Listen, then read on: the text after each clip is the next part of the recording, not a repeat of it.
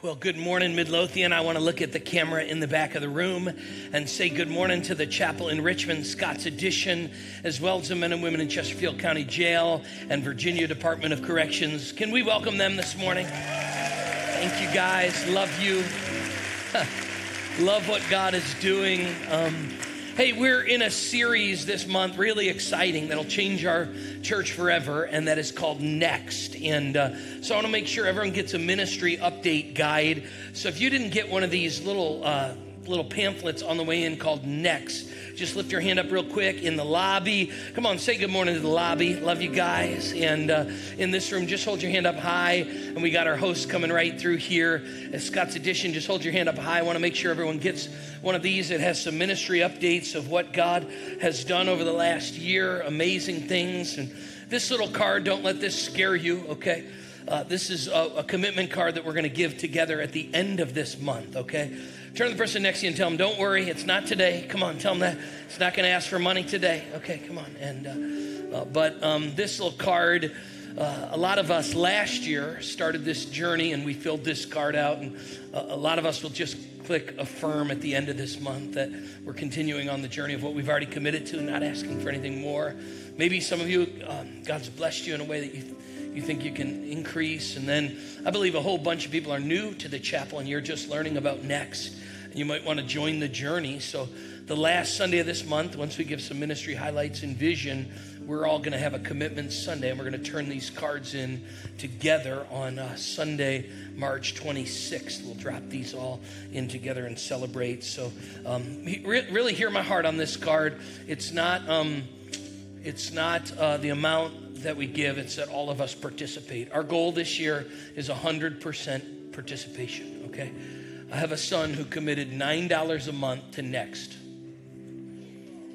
And he, and he said to me, he said, um, uh, what, what difference does $9 a month make? And I said, well, one day you're going to want to stand in the new building and, and talk about how you were a part of that. He said, a very small part of that. And I said, well, what if I tell your story and God has a hundred other students give nine dollars a month? And uh, how many know it's just all of us participating, right? 100% participation, not the amount. It's just all of us saying, "I want to be a part of what God is doing," and that's what we're going to do at the end of this month. It's a two-year ministry plan. In fact, if you're new here, uh, last year uh, we rolled out this two-year ministry vision to make space for what God's doing here in our city to prepare for permanent facility purchase in Scott's Addition, future campuses, ministry outreaches. For years, we've been turning people away to VBS and all kinds of stuff just to make space for what God's doing and ministry plan. And people have jumped in so well, and uh, we are on our way. I don't know if you saw in Midlothian, the house is knocked down up front for extra parking. How many know we need a little more parking and uh, make some space for what God's doing? So it's going to be an incredible, uh, incredible month. Let me just pray for us today as we begin a journey of next. Uh, would you do me a favor? Just hold your hand over your chest, would you, wherever you are? And Jesus, we know that you're calling us as a church to step out and to step forward, that you have things for us to do. Not even just as a church, but individually, callings on our life and destiny. And so, God, I pray over the next month, God, that you'd uh, restore vision, maybe in some that have lost it. And and fuel those that have vision and God speak vision maybe to those that don't. We surrender our lives, our families, our future to you, Jesus. We love you and we praise you in Jesus' name. And everybody said together, Amen. Hey, wherever you're watching, would you just turn to the person next to you and tell them you look good? Come on, tell them that all over the room. You look good. Come on, Scott's Addition. You look good. Well, um, the drive to visit my in laws in Florida is about 13 hours. And that's right on the line of a one day trip or a two day trip. How many know 13 hours is like, uh, you know? So when I'm trying to make it on a one day trip, the kids say I have to go to the bathroom, and I say no, you know. Just, and, you know, whenever we stop, I'm watching when they buy Gatorade. I'm like, you can't drink that, you know. How bad is it? How many know what I'm talking about? How bad, you know, like, like come on, scale of one to 10, you know And, when I stop, everybody's got to go to the bathroom. Even if you don't have to go, you got to go.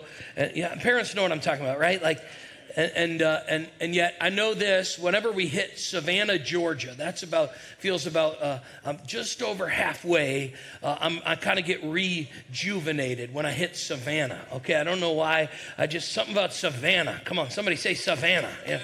Savannah, me, and once in a while, my wife will say to me, Can you make it the rest of the way? That's the wrong question to ask. Yes, I can. What do you mean, can I? Can the people behind us make it the rest of the way? That's a challenge. And something about Savannah reminds me why I started the trip. I started the trip because I can't wait to, st- to stay in a two bedroom uh, with my in laws in a retirement community. I can't wait to be my father-in-law keeps the AC at 82. I can't wait to just enjoy the sauna-like conditions of Florida and swim in the retired pool and eat at the potlucks and be part of their game night. I can't wait to have six people in a one-bedroom apartment. I can't wait. I can't wait. I can't wait. You know what I'm talking about?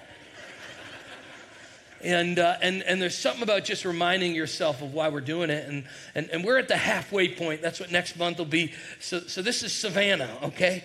This is the halfway point of something we've called Next, which is a two year ministry plan that changes our church forever, our future, what God has for generations, uh, expanding our auditorium, preparing for Scott's Addition, additional campuses, all that God is going to do in outreach and missions in our church. And I just want to pause and say we're slightly ahead of schedule. Can we just give Jesus praise for your generosity? So thankful for you. We just, hey, Catch this, we just submitted for permitting, so we ought to get a response to that. And then you're going to see concrete, steel, and, and Jesus is going to be out there, I'm telling you. And, uh, and so thank you for, for all those updates. Uh, but I want to give you one other update as we're in this month of updates. And this is the greatest outreach in the history of our church. You know, we've been streaming through uh, Tri Hope and the partnership there, church into the Chesterfield County Jail. And this is amazing to me. This started four weeks ago. We started doing this mailing DVDs to Virginia Department of Corrections because the chapel, catch this, has just been invited to send church into 42 correctional facilities in Virginia. Can somebody give Jesus praise today? Come on. 42. I can't even believe I'm saying that. And, uh, and this, these are not services, these are right to the cells through technology, either through a tablet or, or a, a machine right on the wall. They're able to watch church. So I want to today, for the first time, not only welcome Chesterfield County Jail, but in a real public way say how honored we are 24,000 men and women in Virginia Department of Corrections in 42 locations. We are honored to be here. Men and women, we love you. You're not a project to us, you're our people, and we're honored to be able to do church with you. And so, gotten some of your letters, some of your correspondence. So, honor to be able to just communicate with you along the way. And man, look what the Lord has done, right? And I'm so honored of what he's done. And I want to cast some vision today from, from Matthew chapter 16 of what Jesus' plan is for our lives and for our church and really root it all in Scripture. And there's this famous passage where Jesus asks, Who do people say that I am? And it takes place in a small town in the ancient world called Caesarea Philippi. Okay, Caesarea Philippi is just a small little town. It's kind of the armpit of, of, of Israel. You know, it's not this cool area you'd want to be. It's, it's kind of an out of nowhere place. And it's here that Jesus asks his disciples, Who do people say Jesus is? Who's the Son of Man? And it's in Caesarea Philippi, most scholars think, because at that place is a high elevation where you could notice 14 different temples to different gods. And it's as if Jesus is asking a seminal question. This is a unique moment. This is the first time in his ministry he'll actually look to the future and talk about the church. And he looks at all the different um, uh, temples and statues that are littering the hillsides of all the different other gods.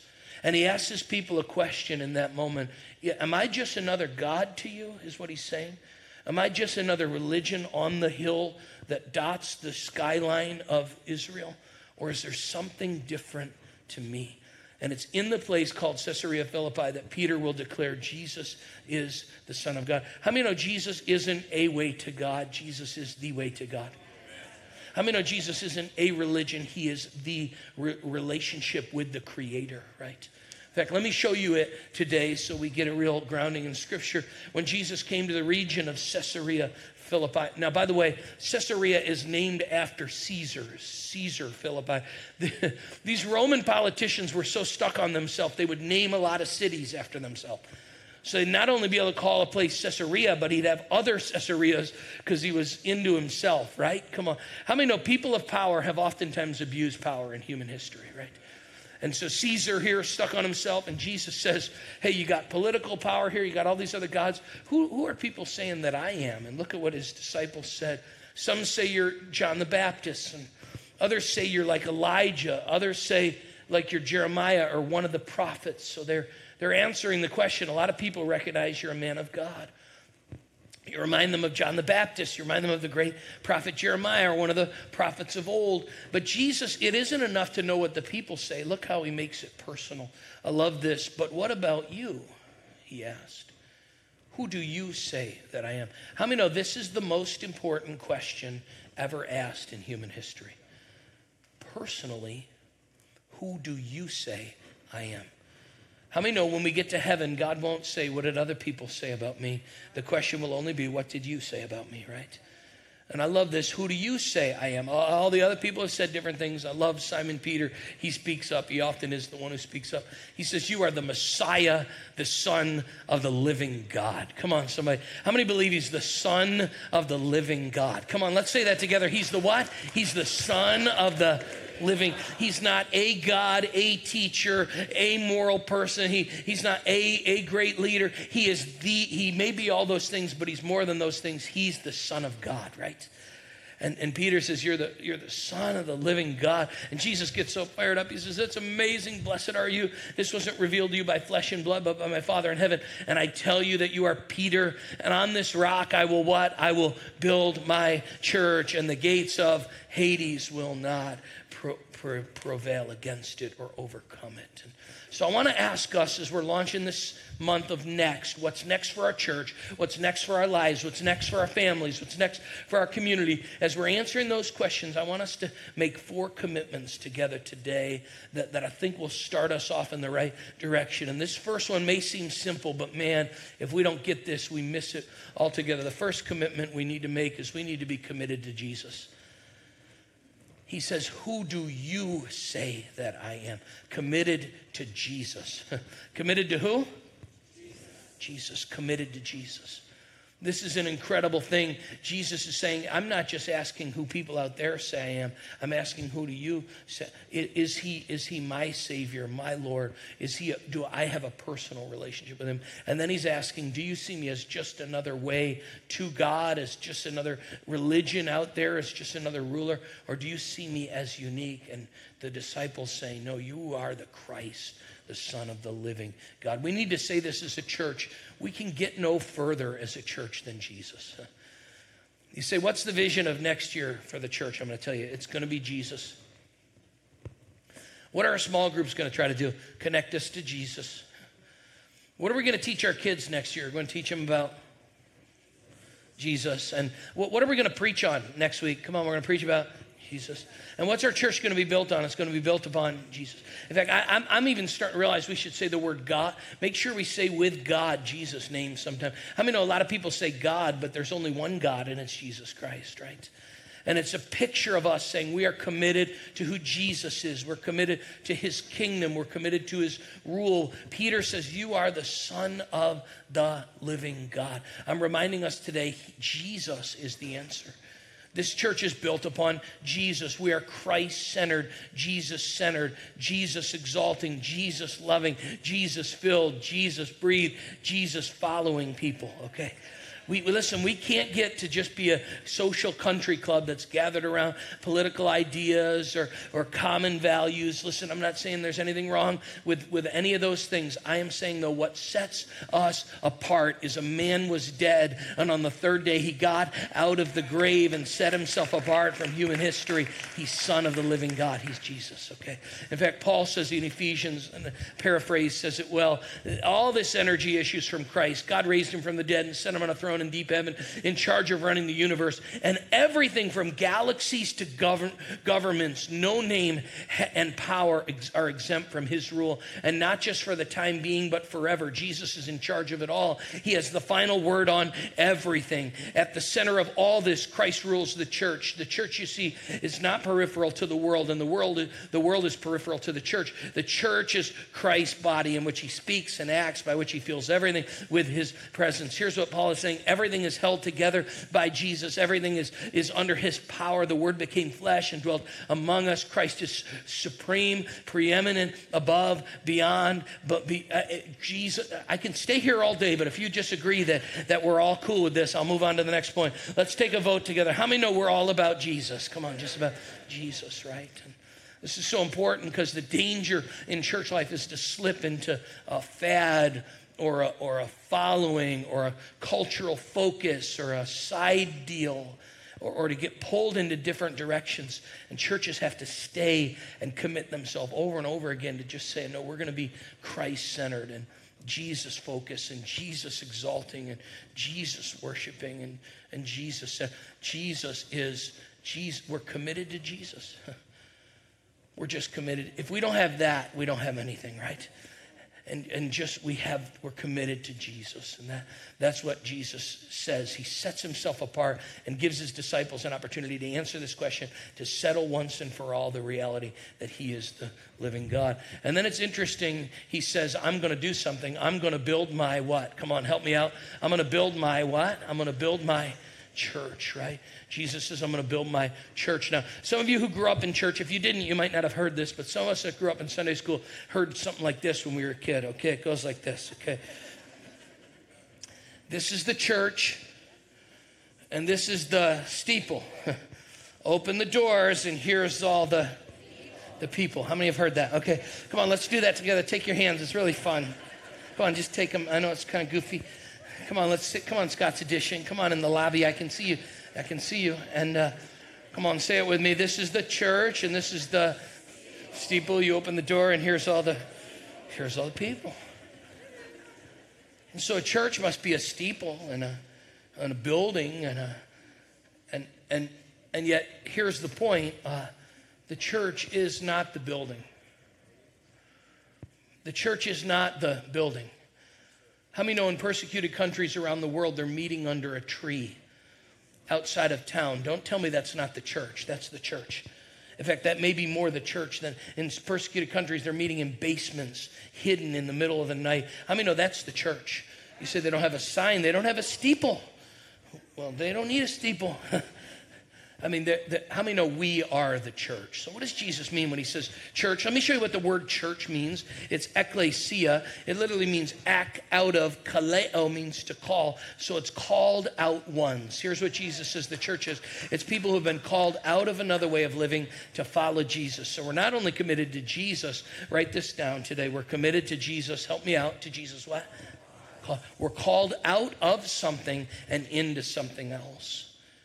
Jesus teaches his followers that they're called out ones. They're, they're called out of just following whatever the ways of the world are to follow the ways of God.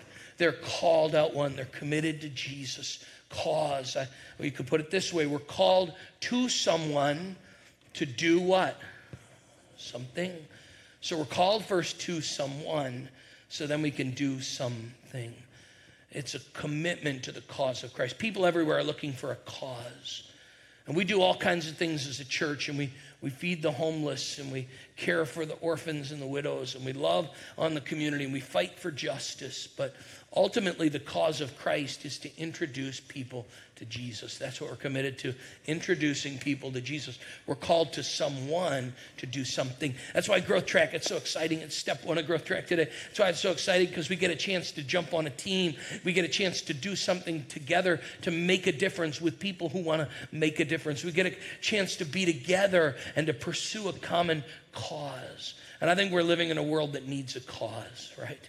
That needs a purpose, that needs a, plan, that needs a sense of calling on their life. And Jesus said, I'm going to call you out of something and into something. How many know when you follow God, it's a call out of a wandering way of life into a new way of life, right?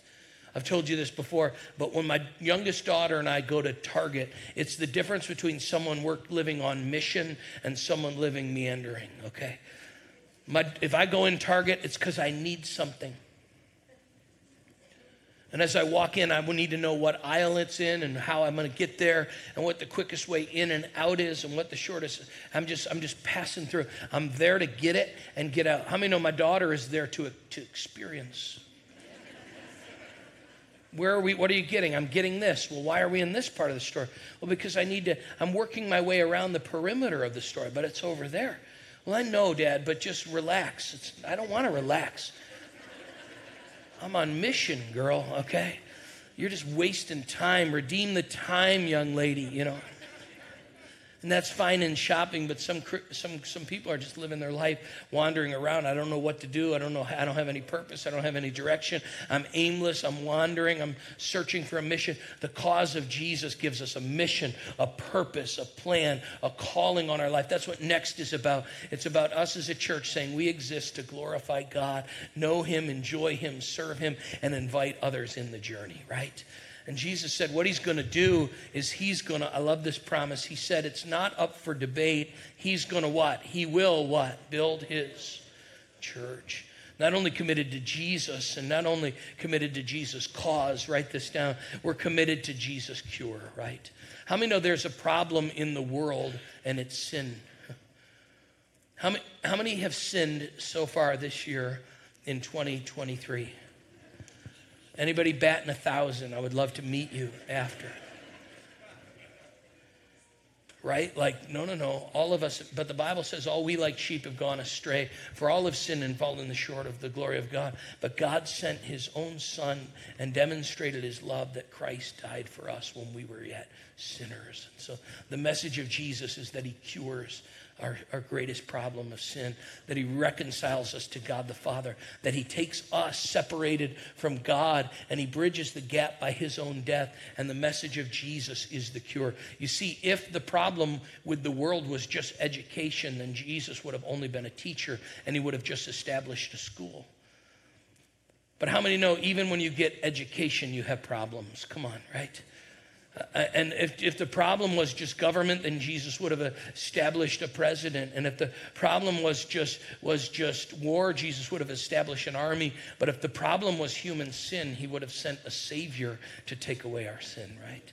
And that's who Jesus is. He's come to take away our sin. Anybody glad for forgiveness of sins, right? I mean, what a promise. We alone have that hope that Christ, the Son of the living God, takes away our sin. That's why, that's why Jesus said, Peter, only uh, flesh and blood did not reveal this to you, only my Father in heaven. He says, You've got a connection to God through me. And then he, I love this. And Peter, because of this, on this rock, Jesus said, I will build my church, and the gates of hell or Hades will not over. Is Jesus going to build his church? You say, I'm not sure. The world looks pretty bad right now. Come on. I mean, like, is it really going to happen? I mean, you know, is Jesus really going to build his church? I mean, and I feel, I feel like the more I talk to people, they look at the world and they're uncertain of it. I'm here to remind you today Jesus is going to build his church in the chapel and around the world because he promised to. And Jesus never fails, right? In fact, I got thinking of all the times in human history that people would doubt whether or not the church was going to be built. I was thinking of uh, 313 AD when Diocletian made uh, Christianity illegal in Rome. And he threatened to people with their life, and people thought surely this will stamp out the, the only, you know, 250 year old church. Surely there's no hope. And yet Jesus built his church. Constantine came on. That became the religion of Rome, you know, and around the world, and the gospel flourished. I was thinking of uh, the French infidel Voltaire, who during the Renaissance said that Christianity didn't make sense. Uh, he thought skeptically that with the Renaissance of education, this outdated idea called Christianity would go away. And Voltaire actually said within 100 years of his death, the only place you would find a Bible would be in a museum. And then Voltaire died, and the Geneva Bible Society bought his house and printed Bibles from his living room. For, oops. The Huguenots, right? The Huguenots in France, right? They were told that stop preaching this gospel. And they said, pound away with human hands. The hammer breaks, the anvil stands. You can still read the, the plaque there as the church of Jesus was built oh, in the middle of a, tough, of a tough and difficult time. I'm telling you, the Roman Empire could not stamp out the church. Islamic extremists could not snuff out the church. Cynical college professors can't stop the church. I'm telling you, Jesus is in the business of building his church.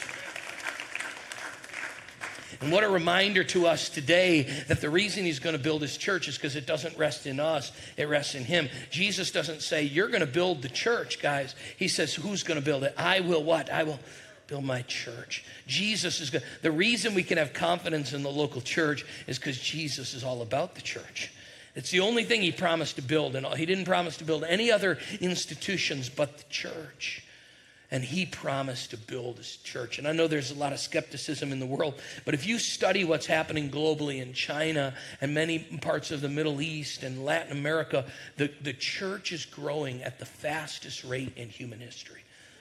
Now, our country is plateaued. I don't know about you, though, I'm sensing some signs of God at work in our culture, aren't you? You know. And I know, I know people have always said the church is going to die out. In fact, I'll never forget during COVID, that was a really encouraging time to be a pastor. People said to us, you should sell all your buildings. No one's ever, no one's ever coming back to in-person church because they have online church. So we should sell our buildings and just all get a podcast or Zoom and we just, good morning, everyone. Good morning. And I thought to myself, is anyone ever really coming back to? Surely no one's coming back. Maybe no one's coming back to church. Maybe we should. You never know. Maybe no one's coming. Maybe no one's. Co- maybe no one. Hey, look around. Come on, no one's coming back to church. You know what I mean? Like.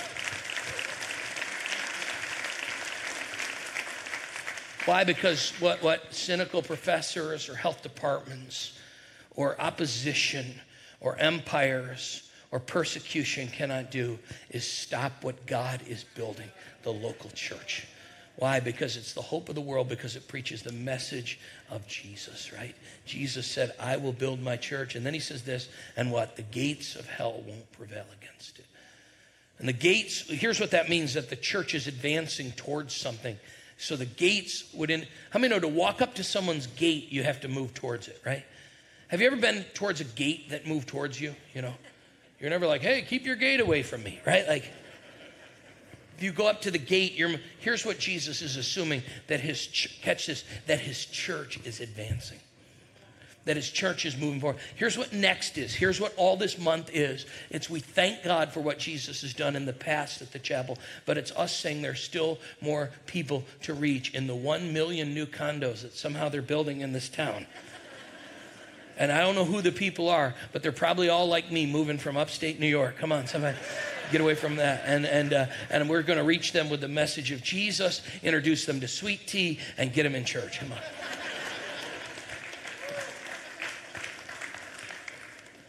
Next is us just saying we haven't accomplished all that God's called us to. There's still a mission and a cause and a purpose and a calling on our life and the gates of hell. Well, we're going to move forward. Hey, we're going to move forward. Hey, in our lives, we're going to move what? Forward. Jesus is the same yesterday, today, and what? How many know you can't change your yesterday? You can live present in your today and you can take steps of faith for your tomorrow, right? And that's what we're doing. We're trusting God in the middle of this that Jesus said, I will build my church. In fact, the early Christian fathers tell us that these verses were huge for the early church because the early church was so close to extinction. In fact, I want to just show you. Imagine, I'm going to skip ahead and show you this. Katie and I, uh, a few years ago, anybody know where we're standing here? The Roman Colosseum, where it was used for sport in Rome, but eventually, under persecution in the early church, they would make Christians wrestle lions for the sport of those that would watch. And, and you could imagine the Apostle Paul and Peter and John, the early Christian followers, as they were getting ready to die, and there was only these little churches planted all over the world that they had no idea if those churches would continue. We have books like Romans and Corinthians and we think of these as like big churches, but these are little house churches. These are little groups of 30, 40, 50 people in homes that are meeting. And imagine, the, imagine if you could walk with the Apostle Paul as he's getting ready to die and he's uncertain of what's going to happen. Is the church going to make it? In fact, in the ancient world, right as Paul and the apostles were dying, Nero and Domitian and other rulers in Rome were coming to power and they were persecuting the church. They were impaling Christians on stakes, wrapping them in tar, and using them as human torches to light their dinner parties, okay?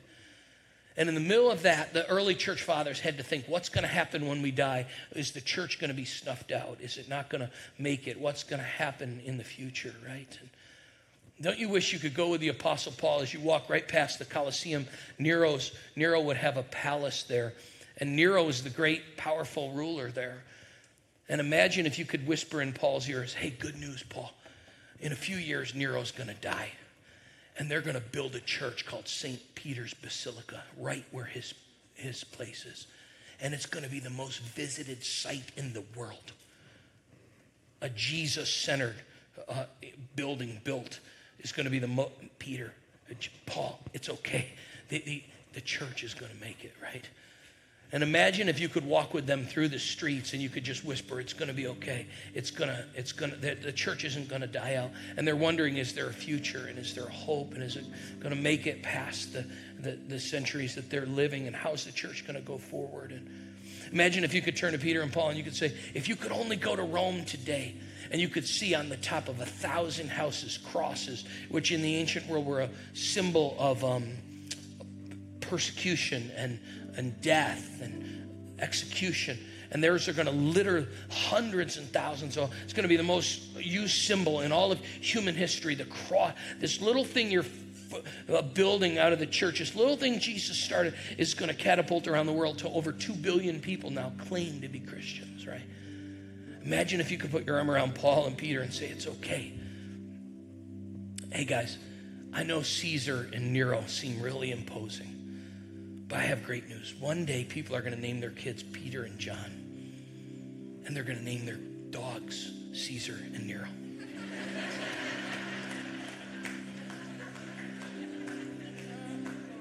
the church is going to make it.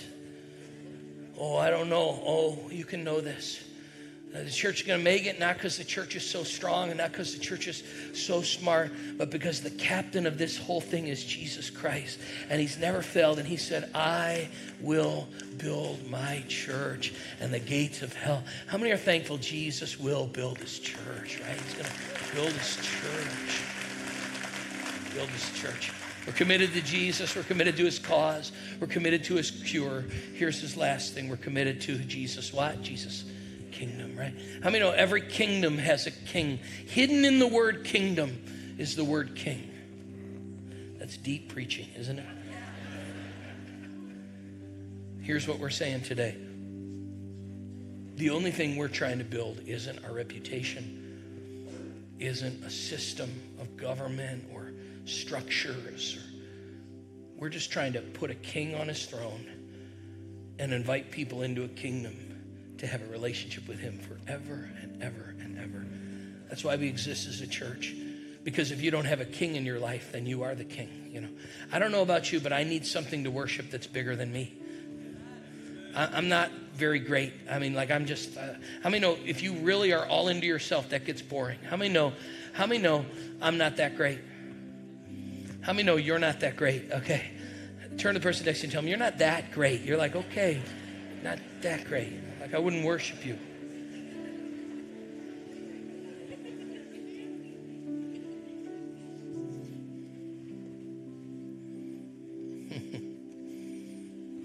I remember as, as we, Katie and I were dating, we were 18 and she was meeting my grandma.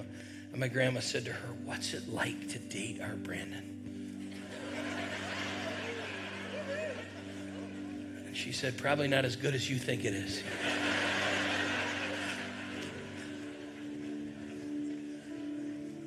I'm here to tell you there's only one king and one kingdom. The kingdoms of this world and the kingdoms of the culture around us, the Caesars, the empires, the institutions. Listen, we thank, listen, and I thank God for this country. I think we live in a blessed country. I, I honor all those who have served and protected us. And I mean, we live in a great, country. but how many know there is no kingdom but the kingdom of God, right?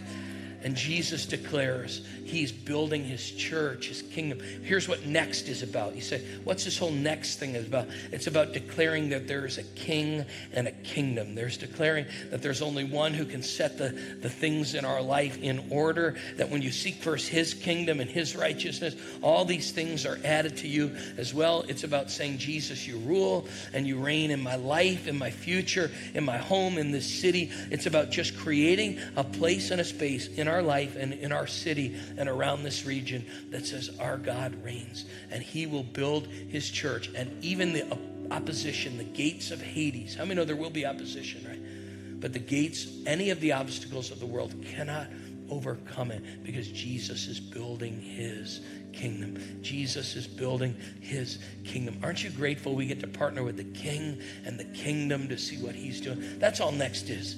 Is us, us linking up with the king and a kingdom and say, God, what can I do, right? Humpty Dumpty sat on a wall. Humpty Dumpty had a great fall, right? All the king's horses and all the king's men couldn't put Humpty back together again, right? To which one person said, Why did they call the king's horses and the king's men? Somebody should have called the king, right? And that's what the message of our church is. There's a king who loves us, who died for us, who came to give his life a sacrificial death on a cross, rise from the dead. And, and he's seated at the center of our plan and our purpose. And when that works, when we're committed to his kingdom, when we're building his kingdom, when we're kingdom building, when we're doing his work, everything else in our life makes sense. Would you bow with me all over this room? I'm going to pray for us in just a moment. But what a joy we have to sit under our king and be a part of his kingdom. No one's looking around. If you're here today, though, you can say, Pastor, I'm not sure I have a relationship with Jesus. You need to know this. This church isn't about a religion or just becoming a member or getting on the roll or anything like that. It's about meeting a, a God who can change your life forever. So if you're here today and you say, Pastor, I'm not sure I have a relationship with God, or um, maybe I've wandered away from it today, would you pray for me? I want to make sure my life, my heart is right with Jesus. Would you just lift your hand up real quick and put it right back down? I won't embarrass you, but I'd love to pray for you today. You say, Pastor, yes, thank you, sir. Anybody else? Yes, ma'am. Yes, sir. Thank you so much. Anybody else? Pastor, pray for me. I'm not certain of where I'm at with God, and today I need to get my heart. Yes, thank you. Anybody else? Yes, ma'am. I see that. Anybody else? Yep, I see that. Thank you. In the back. Yep. Anybody else? Yes, I see that. Anybody else? Online, Scott's Addition. You just pray a prayer that goes like this God, I know I've made mistakes, but today I believe Jesus died and rose again. I invite him to rule as the king over my life. Take away my sin. Give me a new start. Give me your purpose and your plan in my life. In Jesus' name, amen. Well, we're in Savannah. Come on. How many want to make the drive all the way? Come on, right? Would you stand with me all over this room and in the lobby and Scott's Addition? I know we've already done this today, and if you're not comfortable, you don't have to, but uh, something about just an act of surrender, you know. How many know a stick up always results in one thing, doesn't it? Right? Sometimes I think of that when I lift my hands, I'm just surrendering to the King of the universe. Can we do that all over this room? If you're comfortable, you just hold your hand palms. Uh, God, we lift our hands. We surrender, God, in Scott's Addition, in the jail, God, prison, live in the lobby, God, we lift our hands. We surrender. You are Lord, and we are not. We love you, God.